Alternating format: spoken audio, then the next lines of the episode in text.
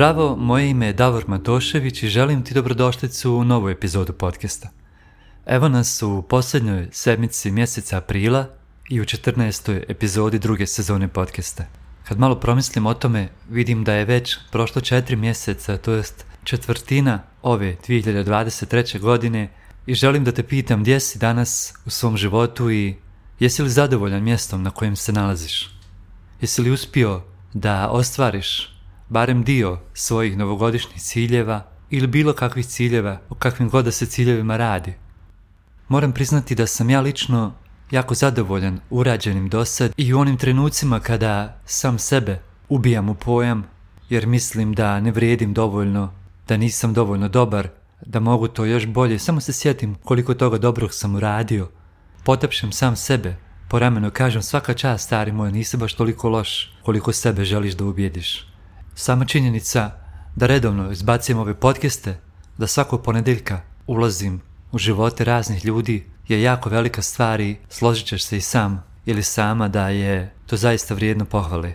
Zato evo ovom prilikom pohvaljujem sam sebe, ali pohvaljujem i tebe što redovno slušaš ovaj podcast i što se trudiš da svake sedmice iznova iznova ponovo sebi potvrdiš da si na pravom putu, da radiš pravu stvar za svoj život i da, nadam se, primjenjuješ barem dio ovoga što ovdje čuješ. Jer najčešći problem rada na sebi je to što ljudi mnogo, mnogo sadržaju pijaju, ali nikad to ne primjene na djelu. Poznajem jako mnogo ljudi koji jako mnogo toga znaju, ali kada razmišljaju kako su nezadovoljni svojim životom, kako bi volili nešto da promijene, ne daju sebi dovoljno kredita, nekako nemaju taj način,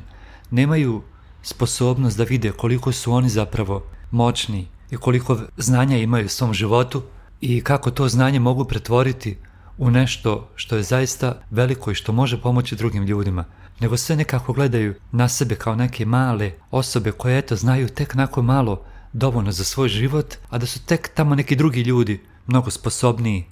A zapravo istina je često na drugoj strani, a to je da su mnogi drugi ljudi koji su manje sposobni, dosljedniji u pojavljivanju na društvenim mrežama, dosljedniji u prenošenju svoje poruke i to je razlika zapravo između onih koji imaju veliko znanje, a libe se da ga pokažu svijetu, to jest neće da ga pokažu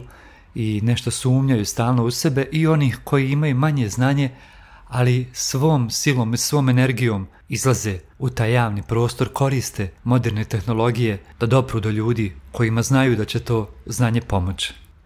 Zato ako si jedan od tih ljudi koji imaju bilo kakvo znanje, prestani da sumnjaš u sebe i kreni govoriti svima na način na koji je tebi najbliži. Ako ti je zgodno da snimiš video, snimi video. Ako ti je zgodnije da snimiš neki podcast, onda kreni sa podcastom. Ako to više voliš raditi kroz formu biltena ili ti popularno zvanog newslettera, onda radi na taj način ili ako to radiš kroz neke objave na Facebooku, Instagramu, TikToku ili bilo kakvoj drugoj društvenoj mreži, radi onako kako se ti osjećaš da ti je ugodno. Nemoj raditi nešto samo zato što drugi misle da je to potrebno. Radi ono u čemu se ti osjećaš ugodno, ali kada već vidiš da se tu osjećaš preugodno, samo se sjeti onoga što je James Clear nedavno objavio na svom Instagram profilu, a to je da, da je brod jako lijepo vidjeti u luci, usidren, ugodno mu je tamo, ali to nije ono zašto je brod napravljen. Zato danas želim da kažem da je naziv mog Instagram profila Zaljubi se u disciplinu nešto što je trajno putovanje i nešto što ukoliko sada ne poznaješ disciplinu u svom životu ili nemaš dovoljno discipline, kada jednom kreneš na to putovanje, vidjet ćeš koliko će ti se novih i novih vrata otvoriti i nećeš nikad zapravo, neće ti nikad biti dosadno jer je to putovanje bez kraja i uvijek je zbudljivo, uvijek nešto novo može da se nauči uvijek može da se postrne i postrnut će se, ali gradnjom nekih zdravih temelja u svom životu imat ćeš tu priliku da se vratiš nazad na taj put na kojim si krenuo jer ćeš već znat da si jednom postrnuo, bit ćeš mnogo svjesniji koliko ti je značajno biti na tom putu discipline,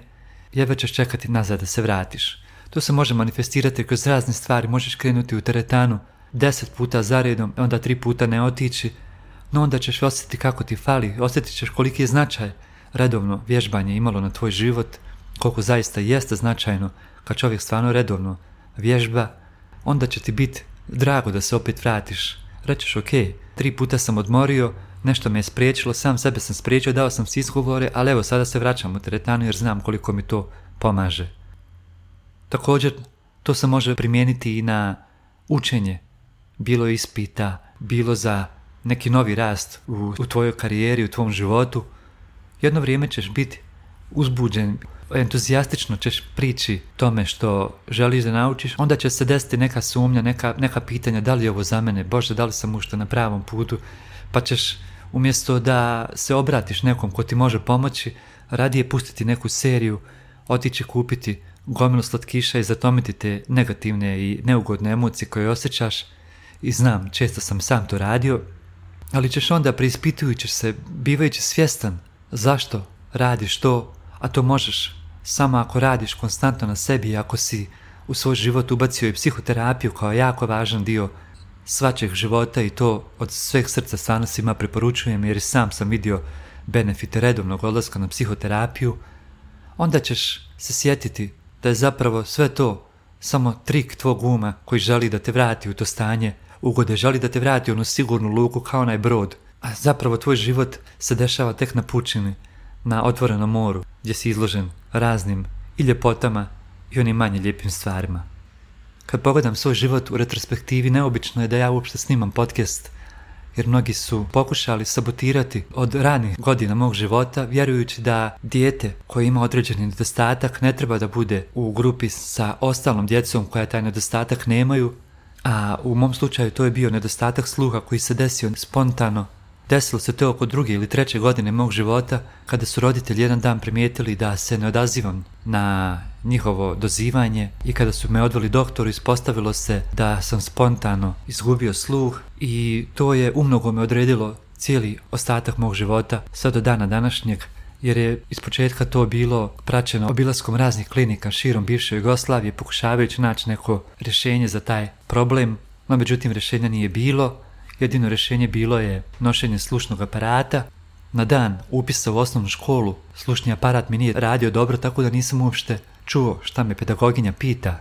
Tako da je žena zaključila da ne, da ne čujem, nego da se sa mnom nešto mnogo ozbiljnije dešava, da je možda u pitanju neka mentalna retardacija, jer često osobe koje ne čuju zbog tog nerazumijevanja okoline drugim ljudima mogu izgledati malo bizarno i kao da se zajebavaju s njima, no međutim istina je na drugoj strani, istina je da jednostavno kad ne čuješ šta ti osoba govori, ne možeš adekvatno i da reaguješ na onu što si primio, na tu informaciju. Također jedna druga činjenica da je mnogo veća stigma nad ljudima koji ne čuju nego na ljudima koji nose recimo naočare, jer to je postalo sasvim normalno. Ako nosiš naočare, niko te ne pita, jel ti to nosiš naočare, a ako te vidi sa slušnim aparatom, svi će te tako gledat malo čudno sa strane, kao da si neka čudna biljka. Vjeruj mi, ja koji sam iskusio to puno puta u svom životu, mogu da potvrdim da je to stvarno istina i nešto što mi je možda malo žao danas kad razmislim o tome je to da apsolutno nisam nikad upoznao neku drugu osobu oštećenog sluha mojih godina s kojim bi podijelio te neke stvari. No međutim, ajde da se sad vratim na temu. Nedostatak sluha u mom slučaju donio mnogo nekih problema, mnogo nekih izazova s kojima se ostala djeca nisu suočavala, s kojima sam se ja suočavao već jako mali i ti izazovi su prerasli na neki način u razne izazove sa disciplinom, sa održavanjem pažnje, sa načinom na koji prilazim ljudima, način na koji komuniciram s ljudima, jer neko ko ne čuje ne može tako lako da ostvari komunikaciju, pogotovo ako imaš kompleks radi toga i ako drugim ljudima imaš problem reći da ne čuješ dobro. I tako me je to, moje biscovanje kao osoba oštećenog sluha dovelo do, do toga da sam to jest da nisam poznavao disciplinu nikako i veći dio svog života sam onako više radio neke stvari spontano misleći da treba da budeš spontan i da je to jedini način da živi svoj život jer disciplina je nešto što je samo za nekakve tame preozbiljne ljude, zašto bi uopšte ja bio discipliniran. No ispostavilo se na kraju da nisam bio u pravu, Bogu hvala da nisam bio u pravu jer mi je to otvorilo oči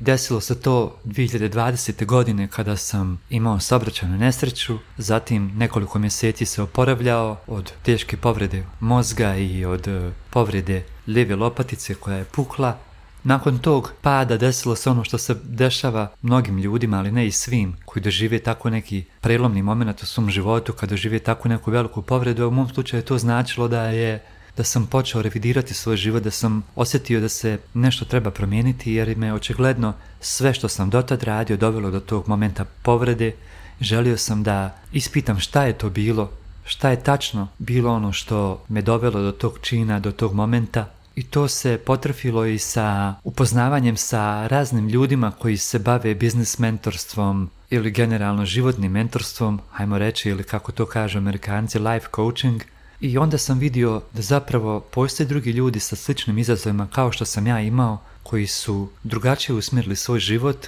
i živjeli su živote kakav sam ja pomislio da bih i ja volio da živim, a koji ranije nisam sebi priuštio samo radi svojih nekih krivih uvjerenja, radi pogrešne percepcije života. I onda sam krenuo da slušam njihove savjete, da vidim šta je to što oni rade, što njima pomaže, da naprave svoj život mnogo ljepšim, mnogo iskrenijim, mnogo opuštenijim, mnogo više po našem nekom kalupu, a ne po kalupu neki drugi ljudi. Pa ono što sam ja iz početka prvo uveo bilo je pisanje dnevnika i to mi je, vjeruj mi, iz početka bilo baš nekako ono ko svojevrsna psihoterapija vlastita jer sam stalno, svakodnevno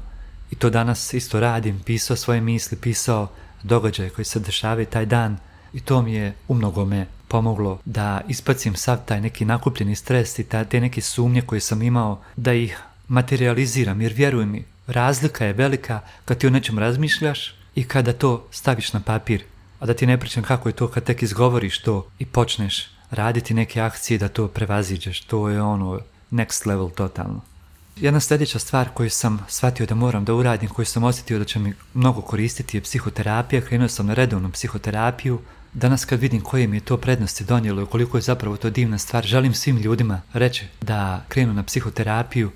da je to stvarno po meni nešto mnogo veliko, mnogo važno, može ti pomoći da mnogi svoje sumnje, dileme, strahove, ranije traume, pogrešna uvjerenja, razne greške u razmišljanju koje imaš da prevaziđeš, da osvijestiš i da integrišeš u sebe, da nekako postaneš ponovo cio, da vidiš šta je to što ti fali, šta je to što danas možeš uraditi, da nadomestiš to što ti je nekad falilo, možda još u djetinstvu kada smo se gradili, kada su nam trebale te neke razne stvari koje nikada nismo dobili. Želim isto reći da nije nikad kasno krenuti na psihoterapiju, da je psihoterapija tu za sve ljude, što kaže od 7 do 77, pa i mnogo dalje. Zato te pozivam, ako ovo slušaš, ovoj se skupini između 7 i reći 97, jer nije ni tad kasno da kreneš da nađe psihoterapeuta za kojeg vjeruješ da ti odgovara i da kreneš na tu psihoterapiju, pretumbati malo svoj život i da preslažeš neke kockice, da iz neke kutice prebatiš u tamo možda neku prekladniju i da tako preslagujući svoj život živiš potpunije i smislenije. Zatim sam krenuo raditi na sebi kroz edukacije. Trenutno osobu koju najviše pratim zove se Jovana Miljanović, biznis je mentorka. Ona je na mnogo većem nivou nego što sam ja. Mnogo učim od nje, mnogo dobrih stvari, korisne stvari. Saznajem iz njenog besplatnog sadržaja i radujem se momentu kada ću biti na tom nivou da priuštim sebi njen plaćeni sadržaj. Zatim tu su Zoom webinari, čitanje raznih knjiga, slušanje korisnih podcasta kao što je ovaj moj i čitanje naravno raznih biltena, pretežno Jovaninog. I sve ovo zapravo što ja ovdje opisujem, sve to disciplina. Ako si imao neku drugu sliku o disciplini, da je to nešto strašno, da je to samo neka jedna stvar, ne, nije. Disciplina je sve ovo što sam spomenuo. Disciplina je to posvećeno rađenje na onom gdje si krenuo, na onom što ti se sviđa, na onom što si ti odlučio da želiš raditi, na stvaranje novih navika, dosljednost, promjena perspektive na koju gledaš život, sve je to disciplina. I to za mene jeste disciplina i ja sve više više zaljubljujem u to što vidim da disciplina jeste. I baš zato sam svoj Instagram profil, a sutra nadam se i biznis, nazvao Zaljubi se u disciplinu jer vjerujem da je to isto kao kad se zaljubiš u osobu i to onako romantično se zaljubiš. Odjedanput ti se otvori neki skroz novi svijet koji dotad nisi poznavao ili poznavala odjedan put kroz tu osobu vidiš neke druge mogućnosti, vidiš da pored toga što sam dovoljno sazreo i, velik i znaš svašta, kroz tu drugu osobu možeš još više da obogatiš svoj život i to je ta ljepota zaljubljivanja. I baš zato sam ja ovo zaljubljivanje u disciplinu doživio kao zaljubljivanje u moju partnericu, jer to je nešto što je stvarno predivno, nešto što te obogaćuje na toliko nivoa da jednom kada to osjetiš, poželiš da u to ulaziš sve dublje i dublje i dublje. I onda kada osjetiš što znači zaljubiti se u svoj život, u disciplinu koja taj život može da digne na takav veliki nivo, na neslučajni nivo, onda shvatiš da su rezultati vrijedni toga. Rezultati koje sam ja imao od zaljubljivanja u disciplinu su bolji fokus, bolja mogućnost sagledavanja šta je za mene jeste, šta za mene nije. I vjeruj mi, to se nije desilo preko noći, nego kroz ovaj moj rad na ovim podcastima, na biltenima koje šaljem već drugu godinu za redom, na to moje redovno pisanje dnevnika, na te psihoterapije koje idem, pa na ove edukacije koje sam pisao i da, želim da se pohvalim da sam našao jednu divnu edukaciju koja vjerujem da će mi omogućiti da konačno ovo iz jednog hobija pretvorim u biznis, a to je KBT coaching edukacija ili ti kognitivno-behavioralni coaching. Jučer sam imao intervju, hvala Bogu primljen sam, prošao sam taj intervju jer ne prolaze baš svi u tu dalju grupu KBT coaching praktičara. Interesantna stvar da mi je osoba koja me intervjuisala, to je vlasnica te firme, rekla da sam u prve dvije do četiri minute rekao sve ono što inače s ljudima pričaju 30 minuta da bi saznali jel, te sve stvari, a ja sam toliko što želio, toliko sam, toliko već radim na sebi da sam mogao sve sažeti u prvih nekoliko minuta našeg razgovora, tako da njoj već odmah bilo jasno da sam ja osoba za grupu i odmah rekla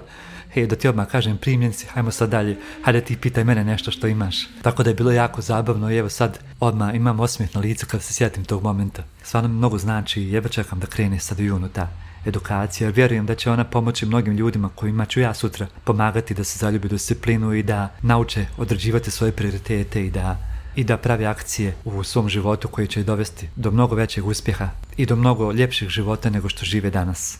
Zatim ono što mi je još bio dobar rezultat mog zaljubljivanja u disciplinu je bolje postavljanje granica, jasnija komunikacija s ljudima. Također jedna dobra stvar kroz disciplini da jedan put vidiš da možeš ostvariti bilo koji plan, bilo koji cilj koji imaš. Šta god da je to što želiš da postigneš u svom životu, možda da napustiš posao, možda da kreneš da unaprediš svoj život u smislu vježbanja, u smislu učenja, u smislu sticanja nekih novih vještina i tako dalje, jedan put vidiš koliko imaš više opcija u svom životu koliko ne moraš ostati na jednom mjestu dugo, koliko to možeš stalno da mijenjaš i da približavaš više sebi, da više svoje vrijednosti nekako uravnotežiš sa tim gdje želiš biti. Ja znam da usmjeravanje prema svim stvarima koje pričam u ovom podcastu može da bude strašno, može da djeluje preopterećujuće iz početka i hoće. Zato je jako važno da kreneš malim koracima.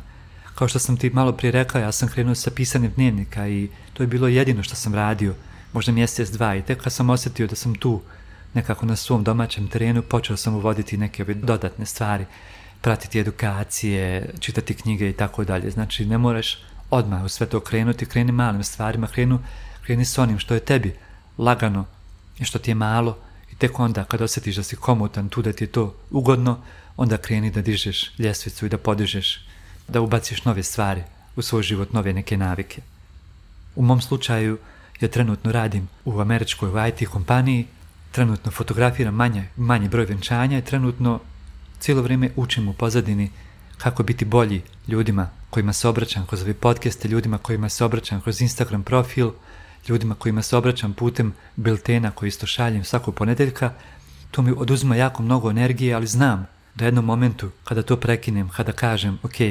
ne želim više recimo raditi u IT kompaniji, želim sad full da se posvetim coachingu, pomaganje ljudima da ostvare svoje ciljeve kroz disciplinu, znam da će u tom momentu sve te kockice da se poslože i da će to biti vrijedno i da će mi se odjedanput otvoriti prostor za mnogo više odmaranja,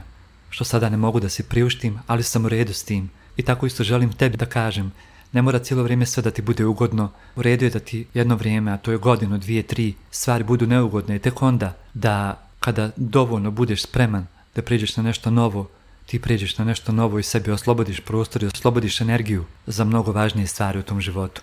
Jer pazi, koliko god da ti sad godina, godina ispred nas će svakako proći. Vjeruj mi, u sekundi prođe godina, dvije, tri, četiri, ti se okreniš za sebe kontaš. Oj Bože, da sam prije četiri godine krenuo, gdje bi danas bio?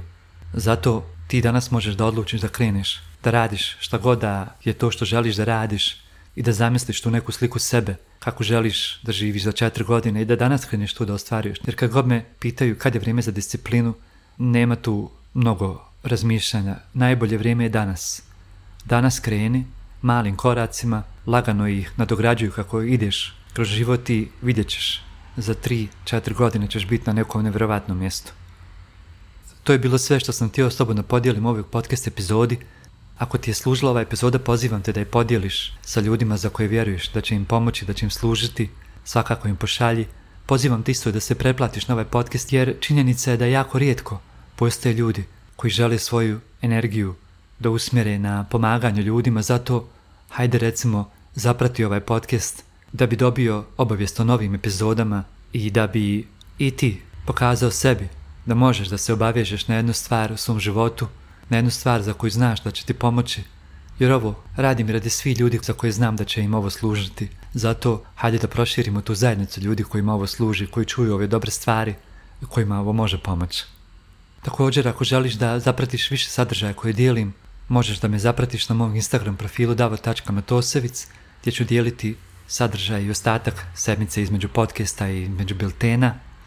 Tebe eto pozivam da razmisliš malo o stvarima koje se čuo i čula u ovom podcastu, da odvojiš vrijeme u svom danu, makar pet minuta kad ostaješ sam sa sobom, kada razmišljaš kako se danas osjećaš, šta je to što ti danas najviše treba, šta je to što možeš uraditi da sebi to danas pokloniš i tako malo budi diši, osjeti da li čuješ neki glas, da li ti savjest nešto govori o tebi. I samo tako bivajući, zahvali sebi što si opet tu za sebe, što sebi želiš najbolje, što radiš sve ono najbolje i što svoj život nisi došao samo da preležiš, nego da ga živiš u punini. Inače, svim ljudima koji slavi Bajram, Bajram Šarif Mubarak Olsun, a mi se čujemo opet u idućoj epizodi podcasta koja je na rasporedu 1. maja. U, interesantno, praznik rada, a mi slušamo podcast i radimo na izgled. Biće baš zanimljivo. U svakom slučaju, puno te pozdravljam i čujemo se. Ćao, čao.